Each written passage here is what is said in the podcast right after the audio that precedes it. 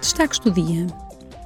Amanhã terá início uma nova sessão plenária em Bruxelas. Durante a tarde, os deputados avaliarão os resultados do Conselho Europeu de 23 e 24 de março, num debate com o Presidente do Conselho Europeu, Charles Michel, e a Presidente da Comissão Europeia, Ursula von der Leyen.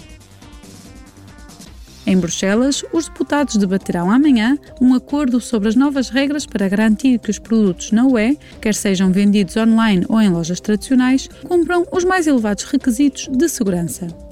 Na quinta-feira, os deputados votarão o acordo que inclui novos procedimentos para as recolhas de produtos e a remoção de mercadorias perigosas da internet.